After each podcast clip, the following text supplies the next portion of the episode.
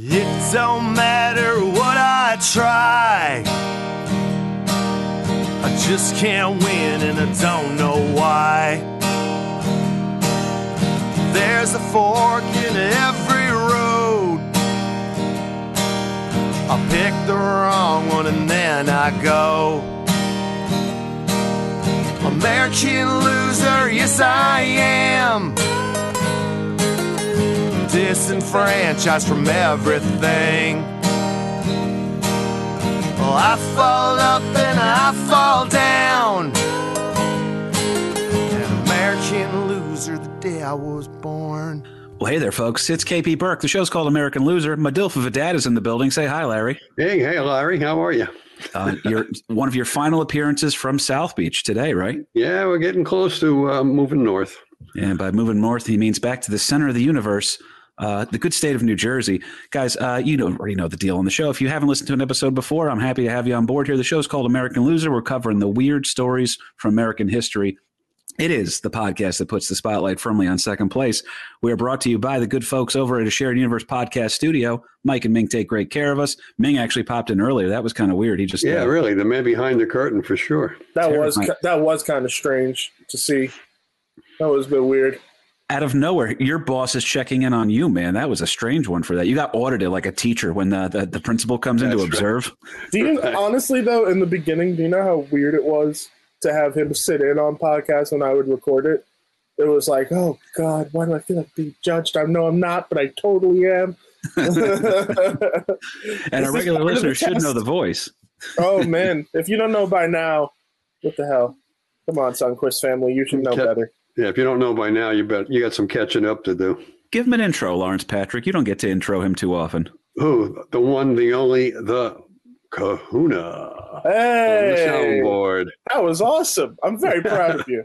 There you go. That was awesome. We got something good going. Often here, imitated but never equaled. The kahuna is in the house. Always a pleasure to be here, gents. So what's the topic for today? Well, this one's a doozy because, uh, again, the, the podcast puts the spotlight firmly on second place. These are things that are often forgotten about in American history. Um, I'll tell you guys what. If you listen to the episode that we did recently on uh, Elbridge Gerry, who is a founding father of sorts that uh, certainly should be better remembered than what he is. Uh, that's a great episode there. We talk about a little bit about this strange little affair kind of a thing that gets buried in the history books that really in the big scheme of things is a huge reason why uh, the country is what it is today. So with that sort of a buildup, guys, I'll say uh, Britain, France, America must be a world war, right? Nope. Uh, is it the French and Indian War? No. Uh, well, what war was it then, you might be asking? Well, guys, it's barely a war at all, depending on who you ask. It's, it's actually, I'm not even kidding. It's known as the uh, the Quasi War. The Quasi War? Yeah, and like quasi-evil, like Doctor Evil type thing. So. Yeah, I found some interesting uh, subtitles to that. The Undeclared War with France, or the Pirate Wars, or the Half War.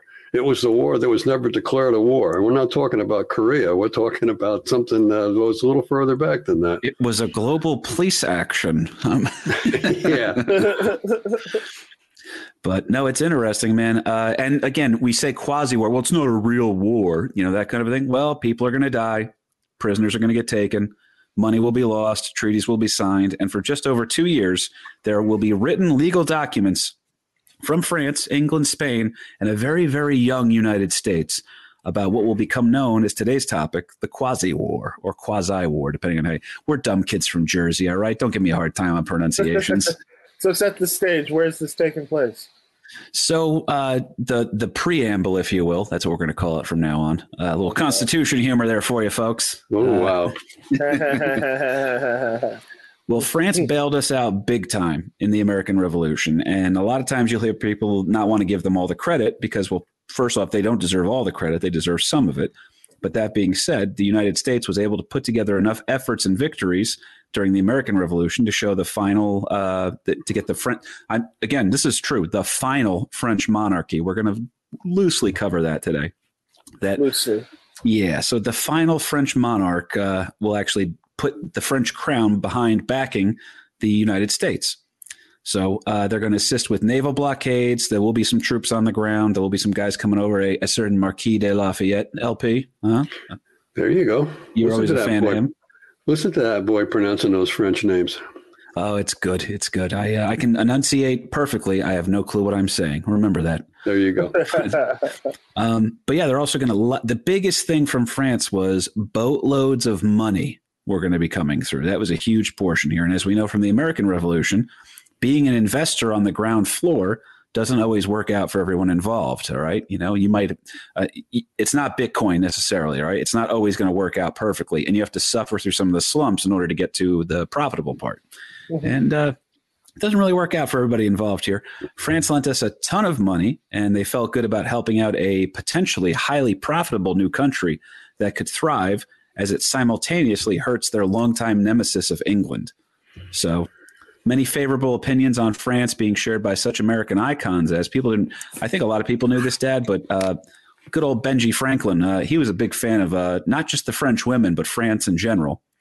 And uh, our boy, uh, Tommy Jeffs, he was big on uh, the, you know, very pro Francois, if you will. Yeah, many of our uh, early founding fathers, if you will, really took heart with uh, some of the French philosophers of the time and Descartes. Uh, this whole this uh, democracy idea and everything else that, uh, yeah, these guys got the, got some got some things going on. And a lot of that kind of flowed into uh, American ideals as well. Um, meanwhile, France is under a monarchy, just as um, the at that time their mother country, England, is still under a monarchy. But uh, that's uh, you know the the whole idea of uh, democratic uh, republics was uh, is pretty solid in uh, a lot of people's minds. For the times they are a changing. There you go. uh, oh my gosh. It's uh, it is weird. It's all going to happen right here now. Uh, it's right in front of us. That's like and, you uh, singing. That was pretty weird. Yeah. I do a decent Bob Dylan impression. So, uh, we'll but again, yeah, it's a one man's opinion, anyhow. Well, uh, someday we'll we'll get you guys out there. Uh, next week's topic uh, for American Loser: Lawrence Patrick Burke. After that, we should cover uh, famous French philosopher Christian Cordes.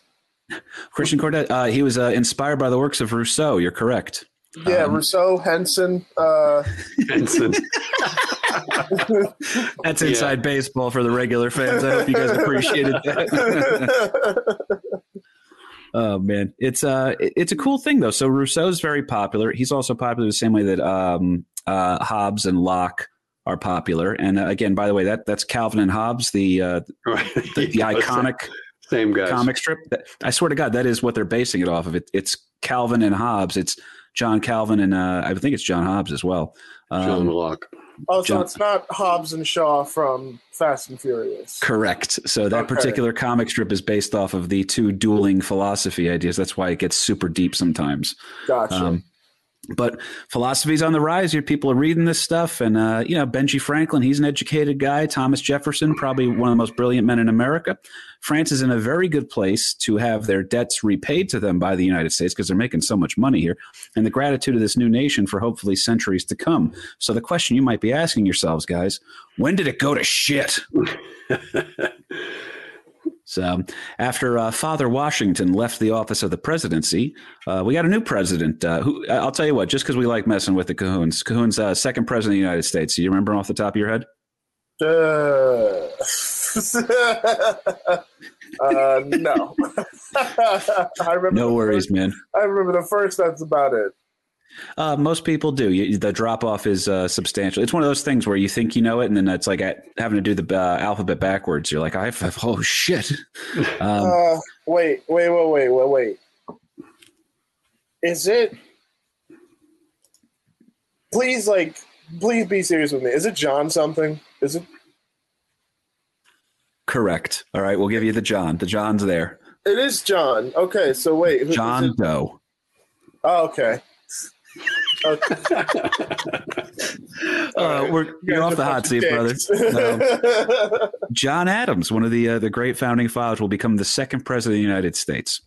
Okay. So uh, this is kind of a thing that I, I think gets covered later on in the, the miniseries they did on him on H B O, right, Dad? They talk about it a little bit. A little bit, yeah. He was uh, certainly uh, large in, in charges and in involvement with a lot of different things, uh, pre-Revolutionary War, during the Revolutionary War, and certainly post-Revolutionary War. I mean, if you're the second, the second guy to be named president, he was in the running for for being our first president, but uh, didn't quite pull the same electoral count that uh, old George Washington pulled. So. But he he came in second to George Washington, and as far as the presidential election. Hey, no shame in losing to uh, the GOAT. You know what I right, mean? Right. If you got to lose to George Washington, uh, that's uh, no shame in that. Well, uh, he's out of the uh, the office now. He's left. He's literally given America back to America, which is such an amazing thing because they, they pretty much tried to make him King Washington. Um He says, no, nah, I don't think that's a great idea. I also don't like this uh, party thing. And as the great Colin Quinn says, what they tell us to do about it? Nothing. They just said it's not a good idea to have political parties and left. You guys will figure it out. Yeah. But Adams is uh, the second president of the United States. He is going to fall in line with a party known as the Federalists. And uh, the Federalists are opposed to the third president, the future third president of the United States, Thomas Jefferson. He's kind of the head or the intellectual uh, think tank of the Democratic Republicans. For the ease and simplification of this podcast, because, again, it's not a political show, um, we're going to dumb it down to this for the story today. It, when you hear the term Democratic Republicans, that's going to mean they're typically pro-French, okay? And the Federalists are going to be pro-England. That's kind of the way to break that. Is that fair to say, Dad? Yeah, that's fair to say. And, again, uh, George Washington, one of his final uh, uh little hints was like, hey, let's not get involved with all political parties because that's just going to be divisive to the nation. So his parting suggestion was don't don't have various political parties here. Let's try to make this all for one and one for all type of a thing. But it, the different political opinions or philosophies, if you will, quickly uh, quickly go to shit with that. And uh, yeah, for the most part, the Democratic Republicans led by Thomas Jefferson are more to Um, supporting the French because at this particular point in time now, too, uh, France is, France is, is really up shit's creek with all kinds of uh, um, revolutions of their own. We have the the, the French Revolution uh, heating up hot and heavy right now, too. So there are people that are leaning more towards a French way of thinking, within there, the Democratic Republicans, and then uh, the Federalists are more of a what we used to know as uh, British or England. Well, so, to quote uh, Braveheart, uh, one of the uh, the handmaidens to uh, the princess said, uh, Englishmen do not know what a tongue is for. and uh, that, that could have a certain impact on why, oh, yeah, France is great. Let me tell you, wild politics, but the nightlife, my God. Yeah. Yeah, the red light district is great. Well, uh, so again, when you guys hear the terms Democratic Republicans, think pro-French, the Federalists, pro-British. So John Adams, president, he's a Federalist. He's going to be more pro-British. Like, let's mimic. And by the way, we did steal ninety percent of America's shit is stuff we stole from England. So, um, but after the revolution is won, the U S is going to have to live up to this agreement they took part in with France in seventeen seventy-eight called the Treaty of Alliance. And uh, one part of this treaty, which had been agreed upon uh in part by the French king, Louis the sixteenth, you know, Marie Antoinette's husband. I don't know if you guys know that, but it's not a great story. It doesn't end well. Um, more on that here in a second. But the French were owed a large amount of money by the United States. And in addition to that, the U S was tasked with, in part of this Treaty of Alliance, uh, defending French ships and French colonies that would be attacked by the British. Lawrence Patrick, use the mute button. So I, wait, I can hear Professor now, Burke is moving his you know files around in the background. You're the only person in America that heard that, and now that you've made it, now everybody's listening for it. So screw you. You fed the gremlin after midnight, K P. That was mean. It could be on that one. It's uh, I have too good of an ear, I suppose. But uh, the U S is, like I said, they're going to have to defend some of these French ships now from what's going on in this whole privateering business, which is essentially legal pirating. Uh, privateers would be given letters of marque, which would be uh, a, a thing where they're pretty much saying like, hey, we're pirating, but we're pirating on behalf of a government. So this government is formally recognizing us stealing your car. That's essentially what the, the bottom line is on that right. one. And you can go to salvage courts and actually, as long as you have these letters of marque, then you can make a successful living as a pirate. That's the only yeah. way to do it. A, a pirate a, is illegal. You're a life stealing. It's you're a legal pirate. You're a legal pirate, right? Mm-hmm. Well, there's a bit of a wild beef going uh, down right around this time that is loosely called the War of the First Coalition. And it's a bit of a world war in that it sees all the major European powers attacking one another's ships and colonies. Only big problem for the Americans is that in their haste to get France and their Navy on their side in order to defeat the British, they neglected to put an expiration date on the agreement and were forced to honor the agreement with France in order to defend those colonies and create further tensions with England while France was going through some very dire straits herself. So imagine you're like, oh, by the way, uh, does that contract ever expire? Oh, you guys, you guys wanted that to expire? We can't do that, man. No, that goes on forever. So, that goes on forever. And let's face it. I mean, if it had not been for France's aid, we never would have uh, been successful with the American Revolution. So, you know, we are beholden to them because even at the, the, the final conclusive battle of the American Revolution, which was Yorktown, that never would have happened had it not the, been for the British fleet to bottle up the British forces at Yorktown and eventually brought us victory. And the other major victory that we had during the Revolutionary War was at Saratoga. And, uh, you know, there was, there was um, estimates that uh, over half of the men fighting for the U S at Saratoga were being supplied with uh, French armament and gunpowder, which was a which was a huge thing. So without the French aid, we never would have been successful in defeating uh, uh, defeating the British or winning our independence. However you want to however you want to play that. Oh, it was absolutely necessary to do so. The problem is, like we said, we signed an open-ended contract. We're like, ah, we'll figure out the details later on. Why don't you guys just bring your Navy over here? Um, right. So, uh, unfortunately, by not putting an expiration date on that, we're kind of stuck in this weird spot right now, especially with. You sign a deal, all right? It, you see it in uh, baseball all the time, too, is that someone came in and like, well, I was told I, I signed with this organization because I wanted to play with so-and-so or I wanted to have so-and-so as my manager. Then you fire that manager. Well, I should be able to void my contract now, that kind of a thing.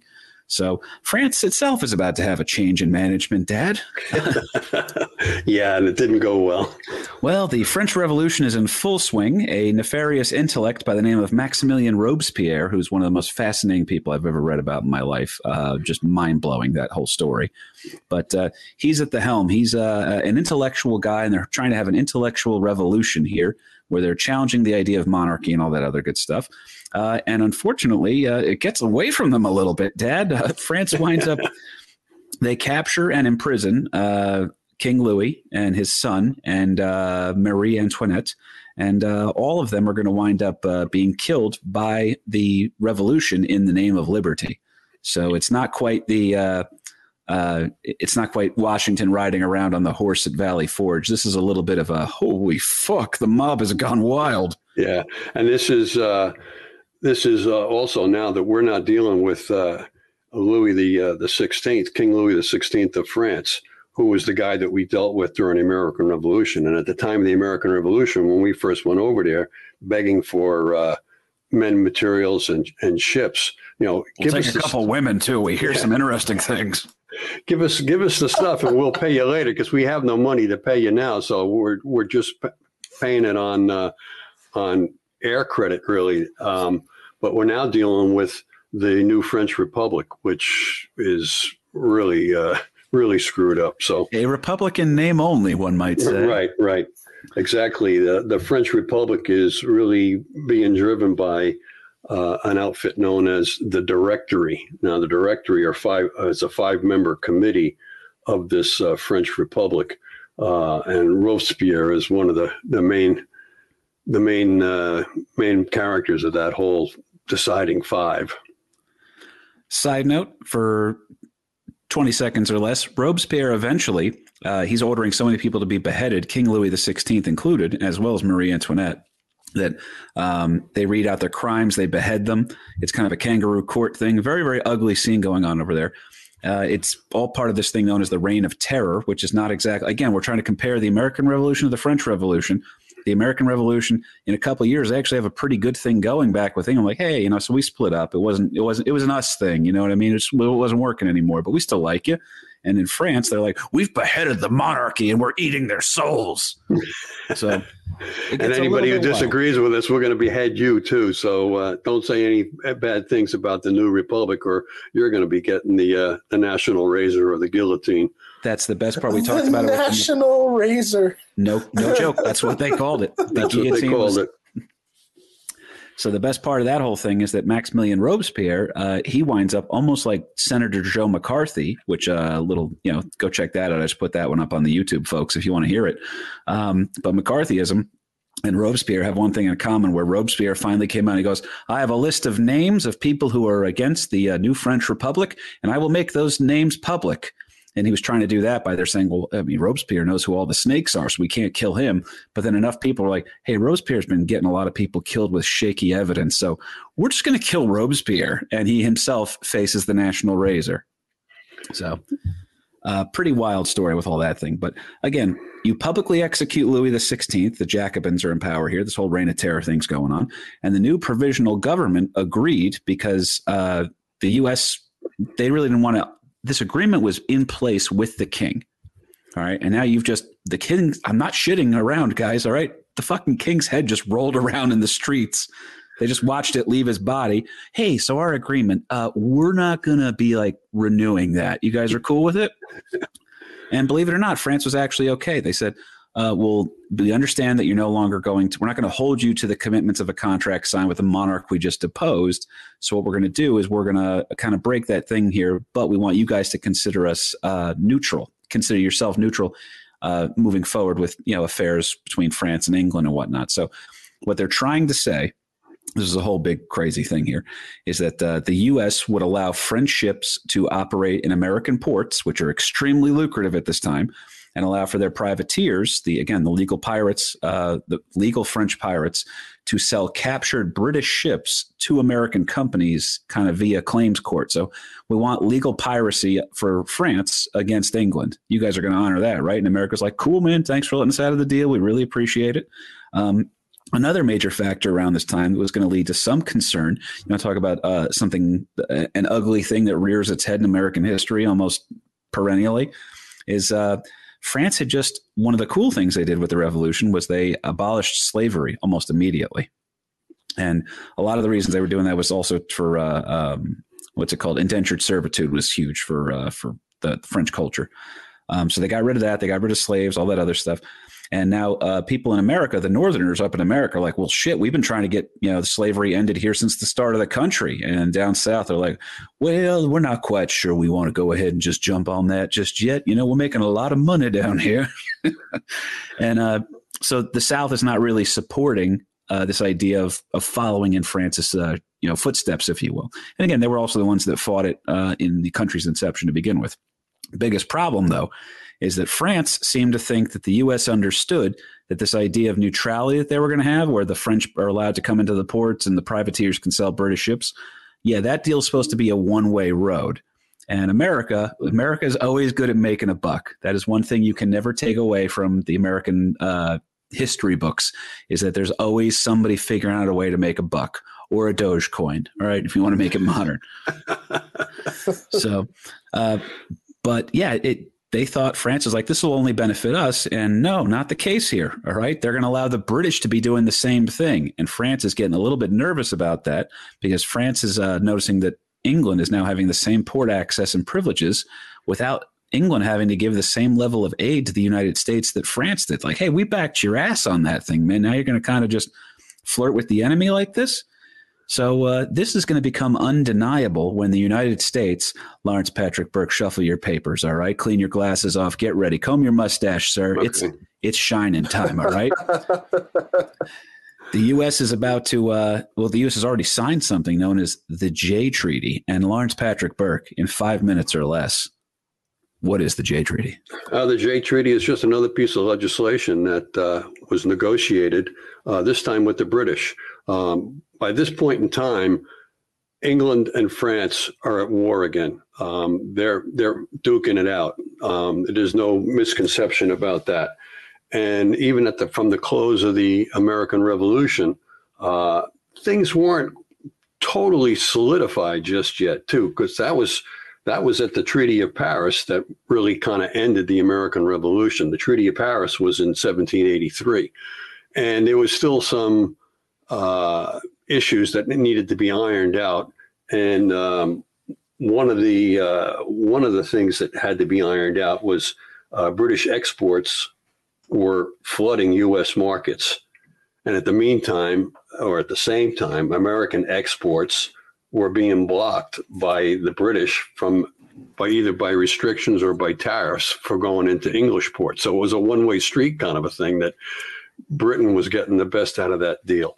Uh, there was also a lot of uh, northern forts that were, you know, on paper declared part of the United States, yet there were still British occupied forts in those territories, in the Northwestern territories, kind of like Detroit, that that whole area, um, that they weren't vacating what is now the United States uh, property. There was still arguments over exactly where the boundary is between uh, Maine and Canada. So there's a lot of different issues. Um, the northern forts are one.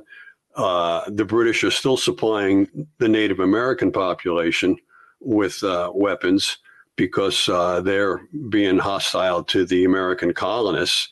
And that didn't sit too well with the Americans, that uh, the British are supplying the guys that are coming in and raiding our, our, our frontier settlements.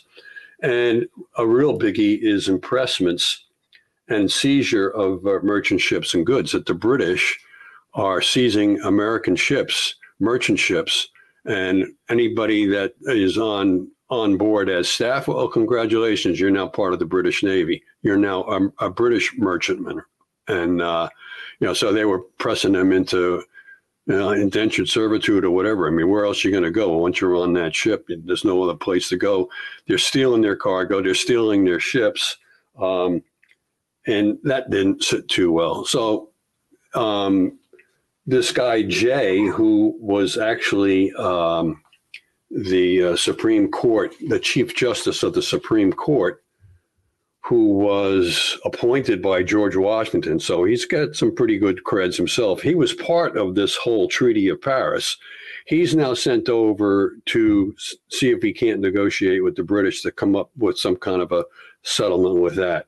Uh, they didn't have, he didn't have a whole lot of bargaining chips going on there, because America was pretty freaking lucky just to get get out of the American Revolutionary War. Many people feel that the only reason the British signed that Treaty of Paris is because they figured, well, it's it's cheaper to just to have them as a market as opposed to British subjects.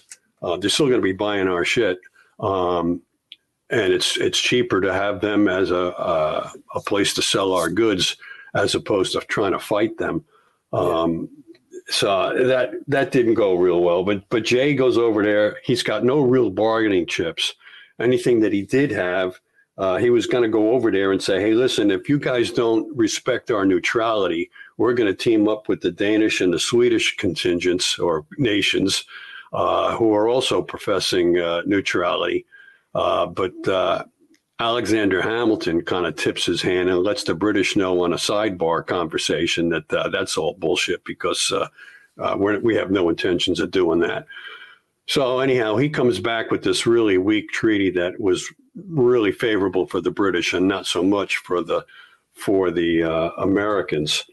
Uh, he comes back. The, the British signed that sucker right away. Um, the King George the third signed the Jay Treaty, which eventually became known as the Jay Treaty. So this guy Jay goes over there, works out as uh, as good a deal as he possibly could. King George signs it right away. Congress debates it back and forth for almost a year, um, and it needs to be passed by a, a two-thirds majority uh, in Congress. Uh, and then there's all kinds of political intrigue. People, the, the populace of the United States is in an uproar over over this whole thing that, you know, Jay is giving away the store, that uh, the Americans were coming away with virtually nothing as compared to what the British were coming away with. Uh, Jay effigies are being burnt. That, that there was one comment that uh, you could light the way at night from from one end of the colonies to the other by the light of uh, burning effigies of Jay. That they, this this guy was hated at this point for selling out to the British, but uh, eventually Congress, through a lot of political wrangling back and forth, and this is really where the whole uh, Democratic Republicans and the Federalists are at odds with one another. That one side is pro-British, the other side is pro-French. Uh, they're back and forth, and finally the thing is signed by exactly a two-thirds majority. It, the vote came to twenty-four and ten against, and then four days later, G W puts his signature on the thing that, to officially endorse this treaty. Dad, is it uh, true that uh, George Washington used uh, he used to stamp formal documents with the head of his penis so he knew everyone knew his business? That's right. That way he can be identified later on with uh, by uh, the. Uh, the uh, signature, the order, the order, the uh, autograph seekers. That hey, that's the hand that held the hand that of George Washington. Shake the hand that shook the hand of George Washington. Oh, if you guys um, think that's an erroneous dick joke, by the way, just look at all the monuments to the guy. They were sending a message. Sorry yeah, to interrupt. It's, it's phallic. But finally, G W does sign it, and G Dubs really didn't want to sign that thing, but he knew what was going to uh, occur if he if they didn't sign it. They didn't come to some kind of an agreement with the uh, British to appease them for siding with the French. Um, so it was really kind of a, a half-hearted endorsement. But uh, uh, G. Dubs was uh, all about not going back to war again with the British, because he knew that we we have no navy, we have no army. We're going to get our asses kicked. And, and France is too busy fighting uh, the rest of the world at that point with the new French Republic. So, uh, uh, you know, he he had no other choice really but to, to sign this damn thing. And he was being coerced by Jay himself and by John Adams and everybody else to, hey, sign this thing. At least it'll keep the peace for a while. So that's the Jay Treaty. I'm impressed, dude. That was, first of all, side note, the people who are just listening to the episode, there's not going to be any visuals here, so you guys are missing out on how handsome my dad looks with his reading glasses on. Yeah, we have a, a contact lens issue tonight, so uh, we had to go with the glasses. Yeah, a couple people from uh, Zach Amico's uh, Spook Show were uh, quite fond of the way you look, Dad, and I don't know what gender they were because Zach hangs out with some weird people. Hey, um, a fan is a fan. What can I say? We'll take it. Become a uh, Patreon listener. I like you even more. Hey, hey, that's how, you know what? Uh, that's how we'll, we'll start marketing that way, I think. There you go.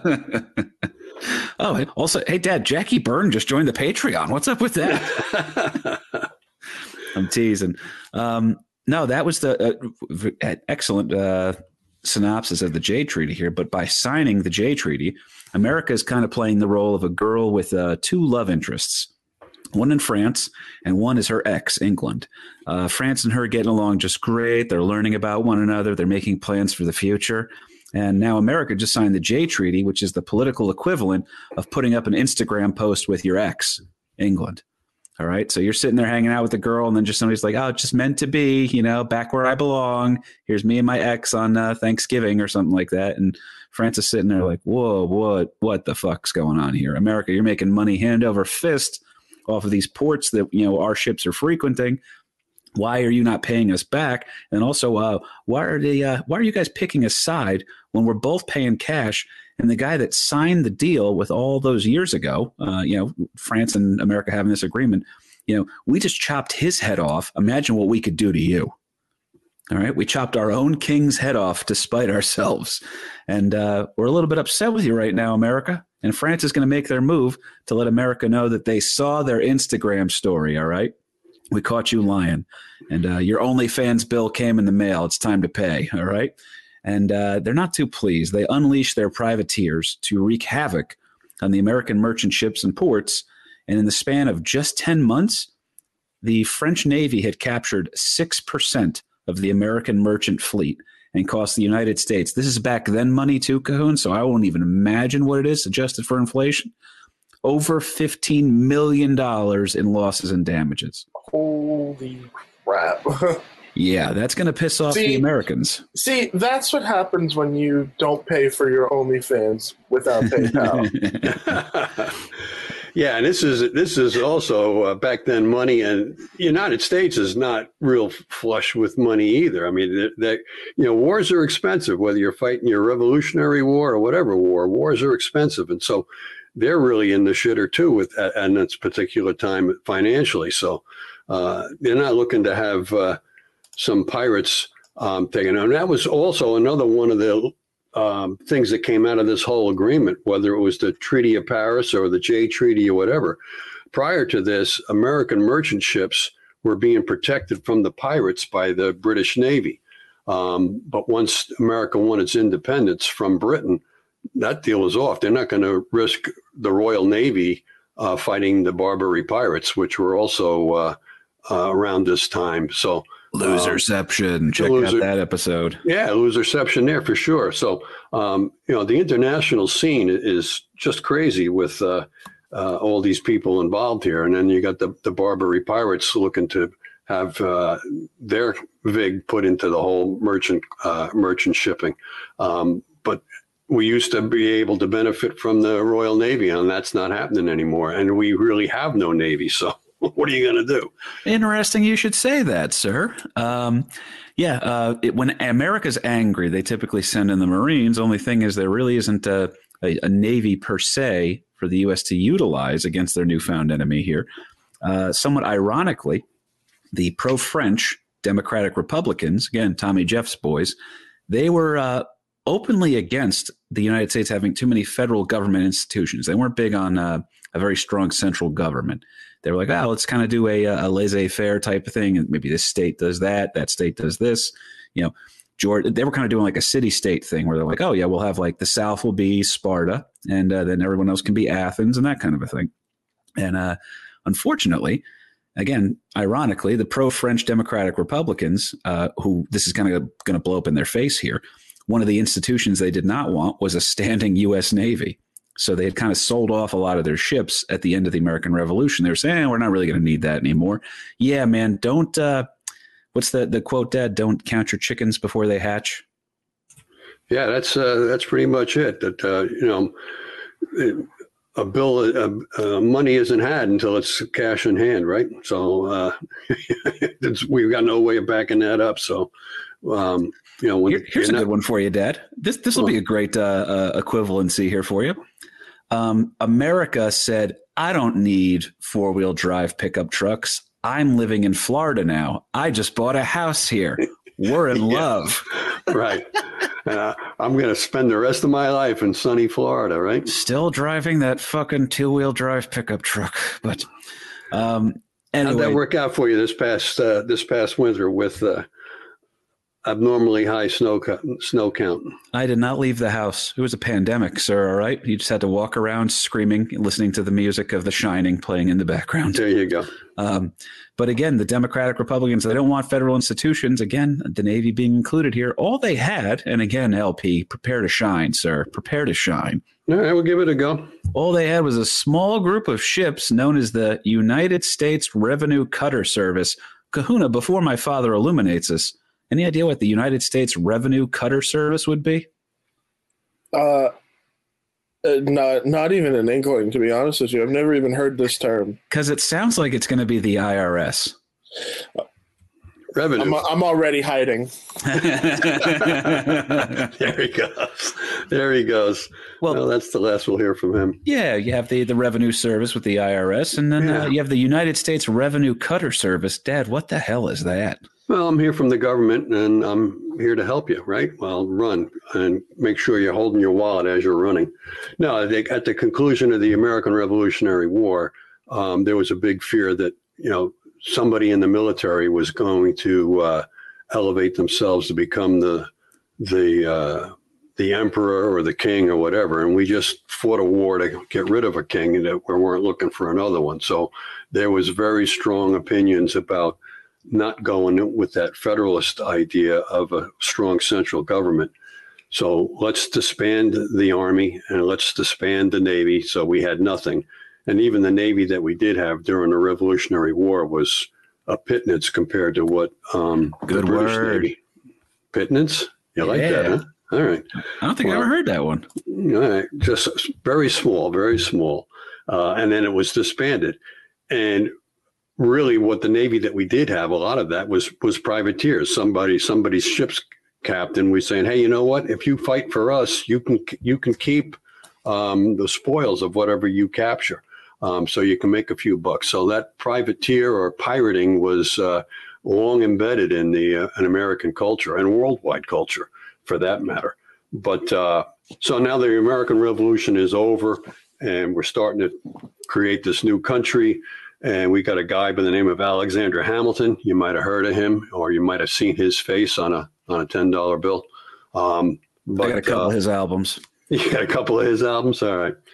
He's uh, he's made the first Secretary of the Treasury, and of a Treasury that didn't exist. So how are we going to raise some money? How are we going to bring some bucks into this whole new formed government? Well, we're going to uh, create tariffs. We're going to have some taxes and tariffs. And we're going to protect against uh, smuggling, which was uh, the mainstay of, uh, of American life prior to this. And now all of a sudden, Alexander Hamilton saying, uh, no, you can't do that anymore. No, no more smuggling, no more pirating. Um, we're going to be all above board and uh, on the correct side of the law. And otherwise, we're going to do what to you? Uh, oh, shit.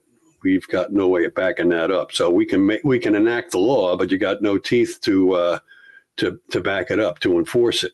So um, he cre- he suggests the creation of the Revenue Cutter Service, and this is like in October of seventeen eighty-nine. So this is all in and around that same time frame um, with this quasi war.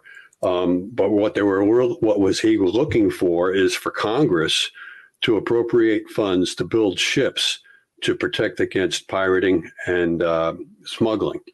So they agreed to um, build a total of ten ships, but they had to be done on the cheap. Um, and these ten ships were supposed to um, patrol the eastern seaboard. And that's a pretty that's a pretty tall order for ten ships to cover from Uh, from Georgia all the way up to Maine. Like, holy crap, you know, there's no way. But again, at least it's a start. So um, this Revenue Cutter Service was really to protect against smuggling and, and uh, um, pirating. And that was formed actually in seventeen eighty-nine. And Kev, being a, uh, a Navy guy. Uh, nope. Not nope. admitting it. Not You're admitting not, it. Not admitting it. when see. was uh, when was the Continental Navy uh, had, that had been disbanded? So the Revolutionary War Navy was disbanded. When was the United States Navy officially formed? Officially formed is what? Uh, I think that's because uh, they always celebrate the Navy birthday. Yeah, that'd be the Navy birthday. So it's seventeen seventy-five. It's a year before the country. Uh, yeah, year before the Declaration of Independence. No, we're not talking John Paul Jones and all those guys. We're talking that because that Navy was disbanded at the conclusion of the Revolutionary War. So the official United States Navy wasn't formed until seventeen ninety-four. So this Revenue Cutter Service has got uh, what five years on the Navy. So the Revenue Cutter Service was formed five years prior. Oh, Kahuna's um, about to get so happy when you reveal this. Five years prior to the Navy. That uh, United States Revenue Cutter Service was then co- commingled in with the lifeguard saving stations, which was a, another group that was formed along the coast to save people from shipwrecks and that kind of stuff. And that whole thing, again, later on was melded into what we would now call United States Coast Guard. So the Coast Guard, what you guys... Kahuna just fainted out of the screen. Kahuna, we just lost the Kahuna. Um, yeah, that uh, they were actually formed before the United States Navy was officially formed. And uh, the shallow water Navy, as you guys in the Navy call them, were puddle actually... pirates. Puddle pirates. Puddle pirates, right. Well, these ships, these uh, shout out Pat Dowden. These Revenue Cutter Service. Why the Cutter Service? Well, this the type of ship was the cutters, which was a shallow draft. It, it, it could sail into shallow waters, going after these after the bad guys. And uh, even today, we still have United States Coast Guard cutters patrolling our waters, protecting against smuggling and and uh, you know right now they're more a drug intervention than than anything else. But uh, the cutter the cutter service has a, a long and a storied history, and as we're leading up into this, their first real war, they would join forces with the United States Navy um, to to fight the to fight the battles on the sea. We've uh, I, I knew that one was going to be a, a fun one here for you. And again, uh, nothing but respect for any friends of mine that are in the Coast Guard. I wish that I had, yeah, I would have had a great time in the Coast Guard. I went into the Navy because I answered some questions differently. You guys know the story by now if you're a regular listener. But um, Adams will consider himself an Englishman throughout his life. John Adams, the president of the United States, still considers himself an Englishman until the idea of America is truly a thing, right? Then he becomes, well, we're going to be Americans now because we're over here, but we're we're based off of, we're the descendants of the English. So he doesn't have any ill will towards the French uh, and has hopes that he can hash this whole little, you know, uh, schism, if you will, amicably.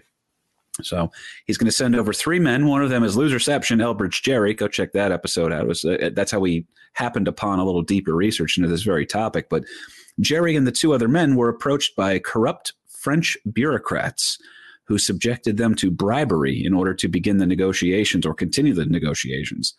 The men who approached the Americans were identified as uh, X, Y, and Z. So this will become known as the uh, X Y Z affair. Oh. And it, true story, man. And it's going to result in Elbridge Gerry, one of the diplomats being sent overseas. He is being threatened by a guy by the name of Talleyrand, who, as my father uh, showed us, that's known as like a, a, a sleazy kind of a dirtbag dude, you know, uh, gun in the hand, like, hey, why don't you come over here for a second, buddy, kind of a dude. A self-serving politico. Oof, perfect. Um, and uh, he will himself threaten Elbridge Gerry as Elbridge Gerry's trying to get back to America now with the other two diplomats. He goes, hey, Mister Gerry, if you leave, uh, I'm going to make France declare open war on you. And so we're not talking about quasi war. We're talking about open war. So real war. Yeah, yeah. It's a tough one, man. Yeah, and um, France at that time is they're like they're just in a shitstorm. They're they're fighting. They're picking fights with everybody. Um And they're also trying to side up with it, with other people, too. I mean, Spain and France are kind of creating a whole buddy-buddy kind of a thing. That, that goes all the way back to the Treaty of Paris. That, uh, if that I see, be, they're both Catholic, Lawrence. They're both yeah, Catholic and they, countries. And they had to be uh, separate negotiations, even going back to the to the Treaty of Paris at the conclusion of the American Revolution, that England had to first negotiate with the Americans and then with the French and then with the Spanish, and Spain wanted Gibraltar and with that the British were whole. So there's there's worldwide political intrigue here uh, with this whole shitstorm that's going on in France. Oh, the hostilities are bubbling over at this point. Um, it is June of seventeen ninety-eight. The U S has already suspended repayments of their loans uh, to France and began with very popular support creating what will become known as the world's finest Navy. So fun little uh, note here. Adams will name Benjamin Stoddart as the first Secretary of the Navy. This is the first time the official title will be re- used. The title prior to that was uh, known as the Agent of Marine, and that role was played by Robert Morris, Loserception. Shout out Lynette Palladino. There you go. So she was on H B O uh, doing a, a comedy special over the pandemic, too, guys. Uh, check her out. She's very funny. As is my buddy James Mack. I think they were both in the same episode. I can't remember. Anyway, July seventeen ninety-eight, the U S has approved the use of force against French ships to protect American interests. Ships will take a long time to build, though, and uh, combined with some issues involving the Barbary pirates, as we mentioned, the U S was going to need to be able to protect its assets overseas and its ships and sailors. Uh, there is mass imprisonment, and the forced service of American sailors will later play a major role in the War of eighteen twelve. And guys, if you want to know anything about that, Dad, do we have a Patreon for them? Yeah, we spent a little time on the War of eighteen twelve. A two-parter, a, a, a at least a week's worth of research. We wrote a book. All right, go check out Patreon. The original six frigates of the United States Navy are the U S S United States, the U S S Constellation, the U S S Christian Cordes, the U S S Chesapeake, the U S S Congress, the U S S President, and the soon-to-be infamous big swinging dick of the saltwater world, the reckoning of Davy Jones' locker, the still-floating U S S Constitution. So, old Ironsides, baby. That's the legit boat right there. Um, pretty cool. and a pretty strong argument for the benefits of uh, of a federal government here. If you want to talk about the, the Navy thing, the government will take some of your tax money that you're paying them so they can build something to protect you from other countries, which is not a bad trade-off. Of course, there has to be a caveat, though, right, Dad? Uh, if you want to talk about the idea of uh, having a government in charge of your economy versus, you know, uh, maybe an individual here, uh, going to be an interesting thing coming around. The idea of these federally commissioned ships is cool. There's also going to be something known as subscription ships, okay, and uh, not a OnlyFans subscription, as we keep uh, pounding that joke into the ground. um, But these are going to be sent uh, sometimes by cities, that a city will get together and be like, hey, we want to be represented in this, uh, the defense of the nation. So, uh, again, the Eatontown, New Jersey, will all get together and uh, they'll, they'll commission a ship kind of a thing, or a couple of wealthy, you know, Mike and Ming could have, you know, used some of their money from comic book men to create their own ship to fight in this uh, quasi war over here. Especially if there was a cargo ship holding whole kinds of comic books, or, uh, you know, that'd be a, a, a plum prize for them to capture. So let's uh, let's go uh, fund somebody to build a ship. Can yeah, you I mean, picture Zapsa crying as a, a ship had with like the original Green Lantern is on it, is going down in the ocean, and Zapsa's being held back by Ming? Oh, yeah. It's not worth it, man. It's not worth it. But you were saying, L P. No, there was just, you know, any any major city that had a strong merchant class, and the major cities at that time were all along the eastern seaboard. So your Boston, your Charlestons, your Philadelphias, uh, they all had um, good reason to protect their uh, merchant fleet. Atlantic so, City, Belmar, Asbury, you know, Jersey. Yeah.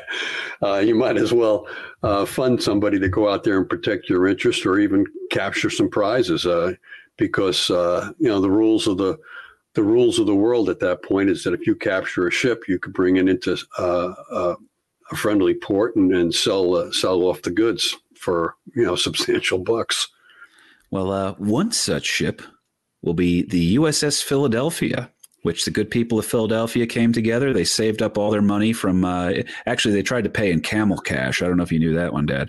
Um, uh-huh. But, uh, yeah, they uh, they saved up all their Marlboro miles and got themselves a ship, a sloop of war, the U S S Philadelphia, which would be captained by the absolute – this guy is American badass. You want to talk about a guy right here, all right? Go check out that Barbary Pirates episode if you want to know some of the wildest shit he did.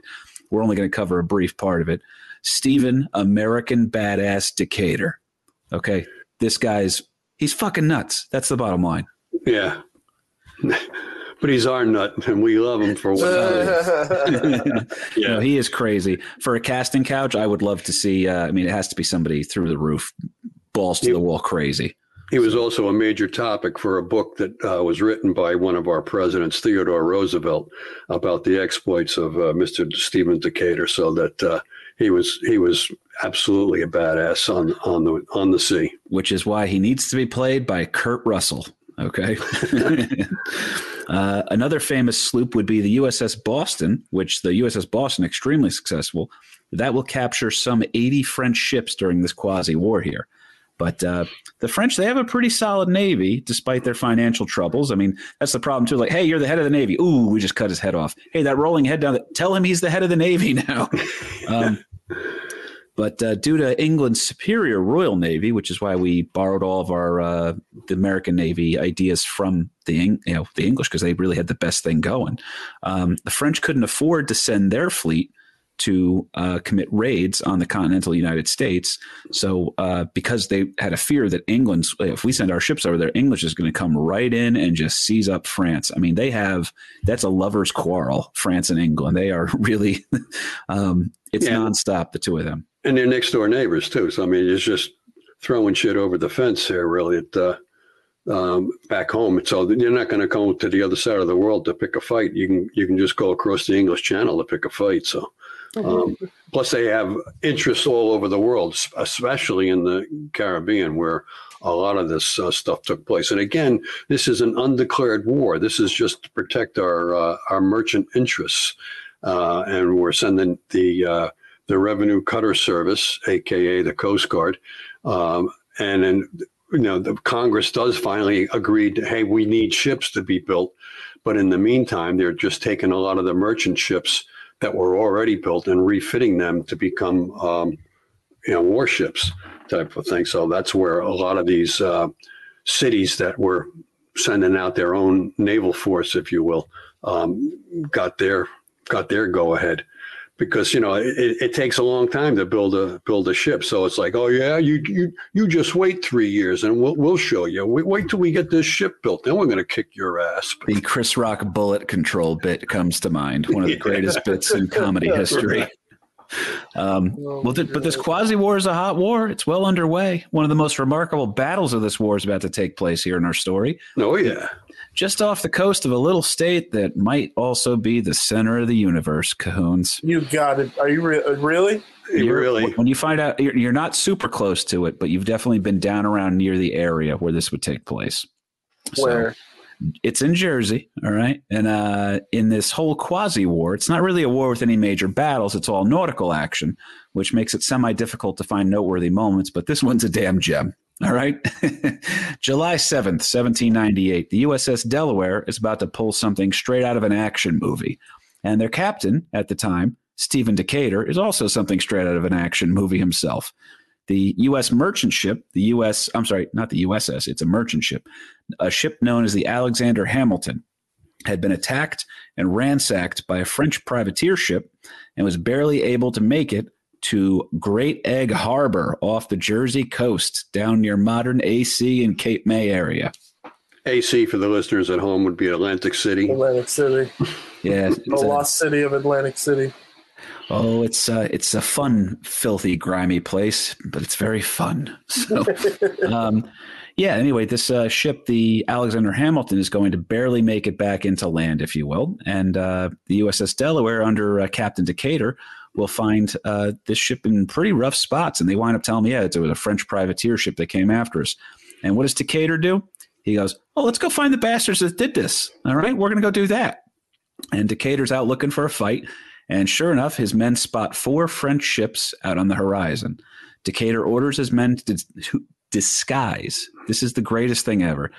Uh, disguise their ship as a sloop of war. I'm sorry, there's, ugh, I screwed that one up. This is how crazy this story is. He takes his sloop of war, and then he has them disguise it to make it look like a merchant ship. So he's coming out guns blazing, but they just think like, oh, no, I'm your Uber. I'm here to pick you guys up. What are you looking yeah. for? He's chasing yeah. after him, but he's not he's not showing gun ports just yet. He's really looking like he's just another merchant ship that's uh, la-di-da-ing out into the out into the ocean, and then the, the French sp- spot him. Well, in doing this, they get the French privateer ship known as the Le Croyable, okay, not the LaCroix Seltzer, but the Le Croyable, to pursue them. Le Croyable thought that it was on their way to another easy target to ransack in the name of France and benefit uh, their own pockets, right? You know what I mean? But uh, the captain of the French ship realized just as it was too late, oh, fuck, they're hunting us. We're trying to hunt them. God damn it. So uh, the captain of the ship tries to change the direction, realizing that the Delaware has tricked him, and uh, they're trying to make a, a change of course as fast as possible. But Decatur's on your ass now, all right? And hell's coming with him. So he brings his twenty-gun sloop of war about and uh, a little bit of American kick-ass, and after chasing down the Le Croyable and firing only a few cannon shots, the French ship surrenders. The ship was claimed by the Americans as a legal salvage. Again, keep in mind, because they're like, hey, we're Americans. We captured this French ship. And uh, so give me some money. And they go ahead and give them some money and uh, a lot of fame here. This is going to serve as a huge victory for the U S. Navy and make Decatur a bit of a national hero. Uh, unfortunately, Decatur will die in a duel some years later. And uh, they actually banned dueling because all the good naval officers keep dying in duels. That's a true story. Yeah. Um, but he's already a national hero here. Don't worry, though. He's going to go absolutely apeshit on the Barbary Pirates in just a few years. So the Le, the Le Croyable is now going to be renamed the U S S Retaliation. And any one of our loser devotees will remember from our Mary Celeste episode. What is the worst thing you can do for a ship, Cahoons? Uh, rename it. Hell yeah. See, he got that one. Tattooed, he did. That fucker. Good stuff. Good when we stuff. give him a horror topic, he's just like, isn't he's so engaged. That's why I love doing the show with him. The bad luck, of course, catches up with our newly renamed ship, and the U S S Retaliation, which was once the prized possession of uh, one of the prized possessions of the French Navy, is the Le Croyable, uh, is under the command of another U S Navy hero by the name of William Bainbridge, who was born in Jersey, Princeton, New Jersey, as an English citizen, I will say. And some noise going on in the background. What the hell is that? Did you guys? Can't, can't blame me. No clue. It sounded like, is Ming coming in here? Is Ming spying on us? Ming's like our TikTok. He's he's definitely someone's watching at the other end. Well, but, sorry about yeah. that. All good, man. But the retaliation is under the command of William Bainbridge, who is born in Princeton, New Jersey, uh, as an English citizen, mind you, and is the namesake of the U S S Bainbridge. And also uh, the Irish section of the Bronx is known as Bainbridge.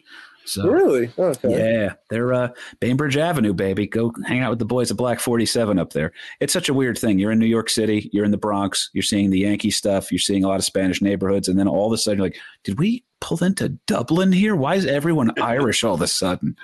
So like a little Epcot, the Bronx is. But um, anyway, the uh, the Le Croyable, like we said, is uh, captured uh, by the United States. And then, unfortunately, as the retaliation, is also captured back by the French and then gets captured again towards the end of the war back by the Americans. Yeah, so that one flip-flopped a couple of times back and forth. But uh, definitely we had some uh, U S naval heroes coming out of all this whole quasi-war, the war that really wasn't a war. Well, that's because there wasn't a whole lot of land battles, but certainly a lot of naval battles, and made for some uh, – original U S Navy heroes. Enter Edward Preble. uh, Preble, like Decatur, would make a name for himself against France after participating in the American uh, Revolution, but his greatest fame would come with the ensuing Barbary Wars. So Preble famously once led a boarding party against the British, but he was severely undermanned. He was supposed to have like, you know, thirty, fifty men, and he only got on board with like ten or fourteen or something like that.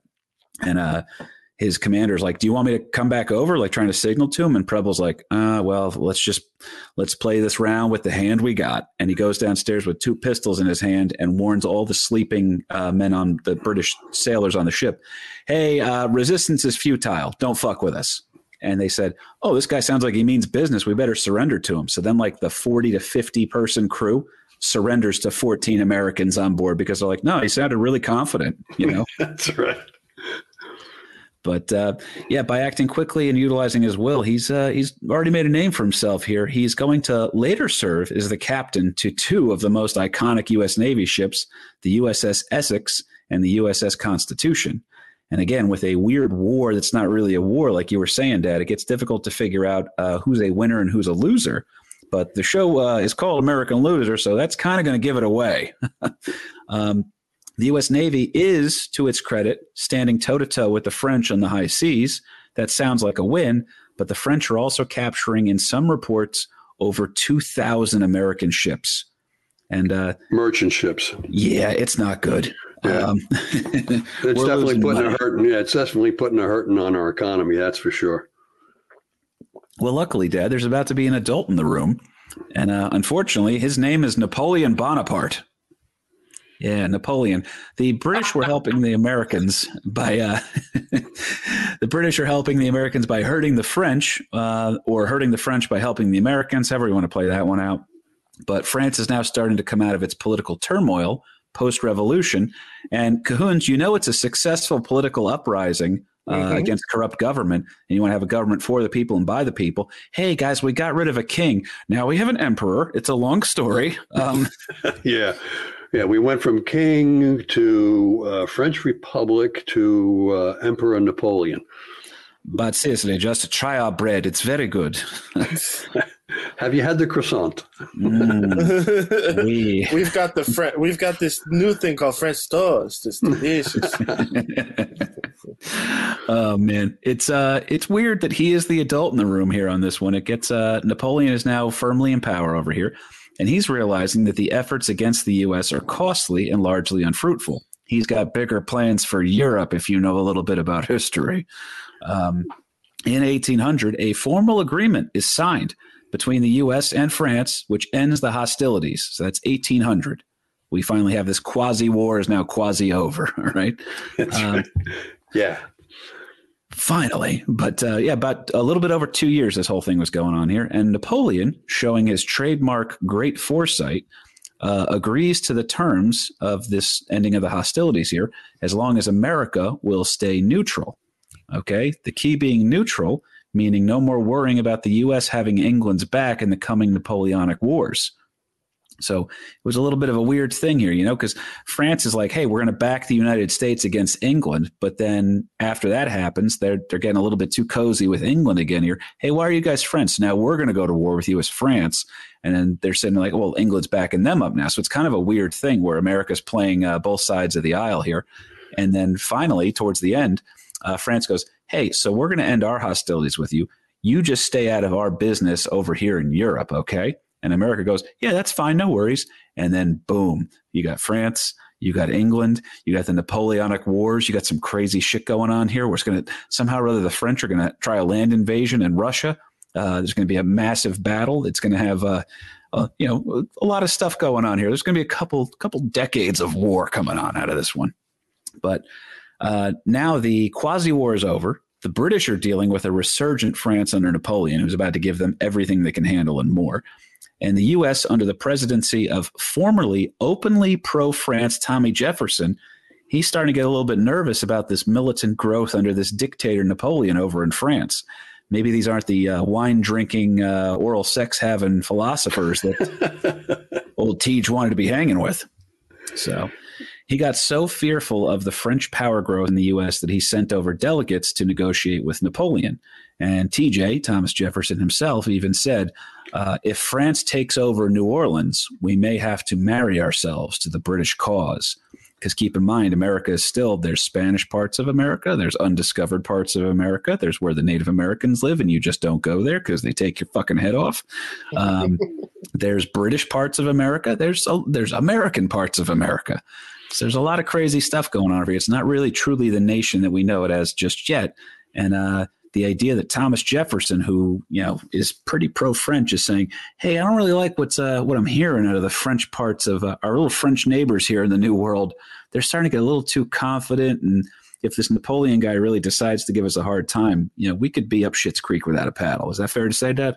Yeah, absolutely. And then, again, he's he's trying to fight a, a worldwide uh, conquest kind of thing. Well, maybe we ought to just take it in small bites rather than let's just bite off Europe first and then we'll see what happens. Where, where, where do we go from there? But we'll take care of France. Uh, France will take care of, as I say, Europe first. And a good good point, Kevin. I mean, we still have uh, Spanish um, acquisitions that are, or Spanish interests that are uh, our, our next door neighbors. We still still got French Canadians up in uh, what is now Canada, but uh, there's no love lost there between uh, between them and the United States.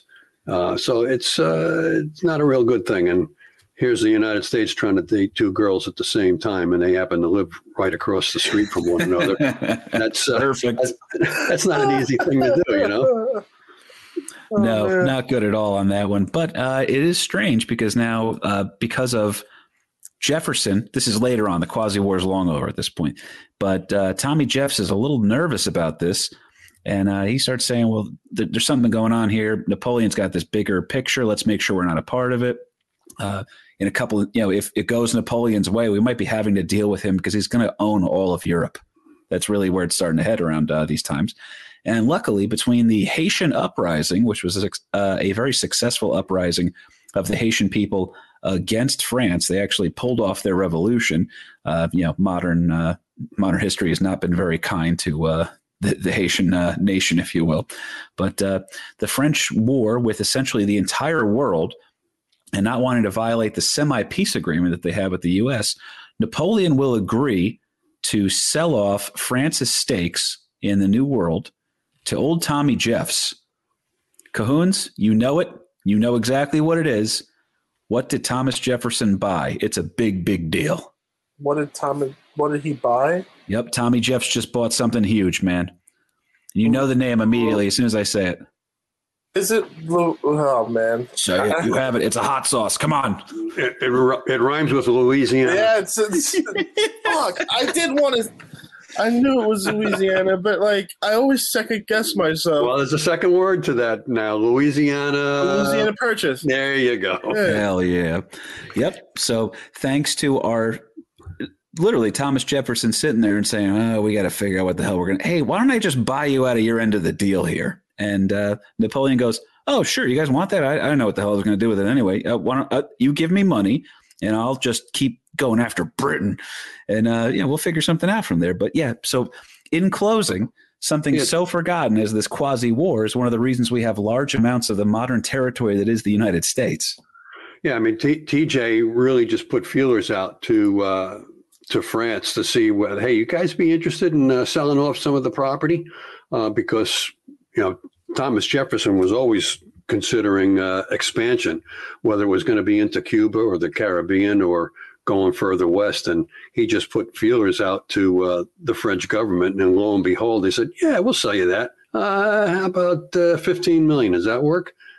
Like, holy shit, that's the that's the the deal of a the deal of a nation that we uh, more than doubled the size of the United States with uh, one purchase from from France, from from Napoleon. I like to picture Napoleon, uh, needed, Napoleon needed the money. I mean, he needed uh, he's he's trying to fight a war, and again, we're going back to wars are expensive. So, if we could put a little cash in hand, uh, what the hell is he going to do with that? That was just that was unknown territory for the most part, other than. Uh, other than New Orleans, not, you know, and the end of the Mississippi River, everything else beyond that was virtually unknown. So he really didn't know what the hell he was selling. Jefferson didn't really know what the hell he was buying. And that's where the whole Lewis and Clark expedition came into place. That but Jefferson that's for said, another episode. That's for another episode, but that's, that's, it's a good lead in that, uh, you know, let's let's send some guys out there and find out what the hell we just bought for fifteen million dollars. Shit, now we know what we're doing next week, sir. uh, nobody says we have to be chronological order here. We jump around. No, we do. We certainly do on that one. But uh, we'll do I an axe like murder to- or something just to, just to keep them uh, off balance. Yeah, we like to change it up a little bit around here. I do like to picture Thomas Jefferson. Uh, you know, obviously he's not at the negotiation table. I like to picture him lighting a cigarette while he's talking to Napoleon. He's like, Napoleon, you're breaking my balls here. You're breaking my balls. All right. I don't even know what it looks like. How can I buy it? I don't even know what it is. It's but what's so what's so funny? What you tell me? What is so funny about me purchasing Louisiana? Thomas Jefferson as Pesci might be. That's more brilliant than a a, a Hannah a, an Alexander Hamilton musical. Oh God! uh, no, it is a good one. It was a great time to be a gangster. There was John Adams, his crazy cousin from Boston. But no, this was a fun one, man. Uh, I had a good time on this one. Anything you guys want to say in closing as we're on our way out? Um. Nothing from me, man. Always good to just sit there and listen to a little bit of history and then prove my stupidity. No, dude, you get way more right than you give yourself credit for. And also, most of the listeners will sit there and be like, well, shit, I mean, I, I know that, but only because I was able to Google it. We surprise you. We catch you off guard. uh, someone did fact check me on the YouTube thing earlier, and I was like, and then I'm reading it, and I was like, no, that's he's fact checking some other commentator, uh, some someone else who made a comment on one of our YouTube videos. And I was sitting there, so he's going to I'm supposed to be responsible for people's comments in the, the comment section on YouTube video. Hey, man, it's a free fucking show. All right. Buy my Patreon. I'll I'll write you an academic. I'll give you sources. I'll write a bibliography. But you got to come to the Patreon, baby. All right. Yeah. Bibliographies cost extra. Exactly. So show your work. Oh, show me five dollars. One one large cup of coffee. Show me the shekels. That's the truth. L P, anything you want to say to the people at home? Uh, no, I think that's pretty cool. But uh, one one little tidbit, um, that whole um, revenue cutter service uh, that then later on became uh, the Coast Guard. Um, they had a one of their first ships was the the Eagle, and even today the Coast Guard training cutter uh, is still named the Eagle. It's not the same ship, obviously, but there there is a, a tall a three masted uh, cutter. Um, that the Coast Guard still uses today, called the Eagle. So I thought that was pretty cool. The history of the of the Eagle was pretty fascinating, but that might be something something for a later episode. I like it, sir. Well, this was a good one, man. So thank you so much to Mike and Ming over at Shared Universe Podcast Studio. Thank you to the Kahuna behind the ones and twos. Thank you to my father for making me love history. And, of course, thank you to anybody who listens to this show, but in particular, the good people over at the Founding Losers on Patreon. For the price of one large cold brew from Dunkin' Donuts, uh, you can also become a member of the Patreon show. All that money does is guarantee that I can buy Kahuna's love for another week as he edits our show for us. Look at him smile. Uh, it's the best. but it, it's been worth it. I love doing it at the studio here. It's great that way. Um, and the con- contributions from you guys are the reasons we're able to continue to do it in that way. So very important to us. Uh, but if you guys want to support the show in other ways, you can't really afford to throw some money out on that one. A couple of college student friends of ours that uh, are listening to the show. Also, we have a great listener over in India, and I'm going to slaughter the pronunciation of his name, but he's mad cool. All right. Sends us some cool stuff, too, about uh, a couple other future potential losers we're going to check into, Dad. I think its name is uh, Pretier or something like that. Pretier. I'm sorry, dude. All right. I'm a dumb kid from Jersey. I'm very Irish. I have like nine cousins named Liam. Um But anyway, uh, that being said, if you support the show over on our Patreon, we really do appreciate you. If not, go ahead, th- throw us a review, you know, tell a friend about us, confront your gay uncle, do whatever you have to do, but just let us know. All right, guys, we really appreciate the support on this show. And guys, that being said, my name was K P Burke, and that was the Quasi War, American Loser. An American loser the day I was born. An American loser the day I was born. American loser the day I was born.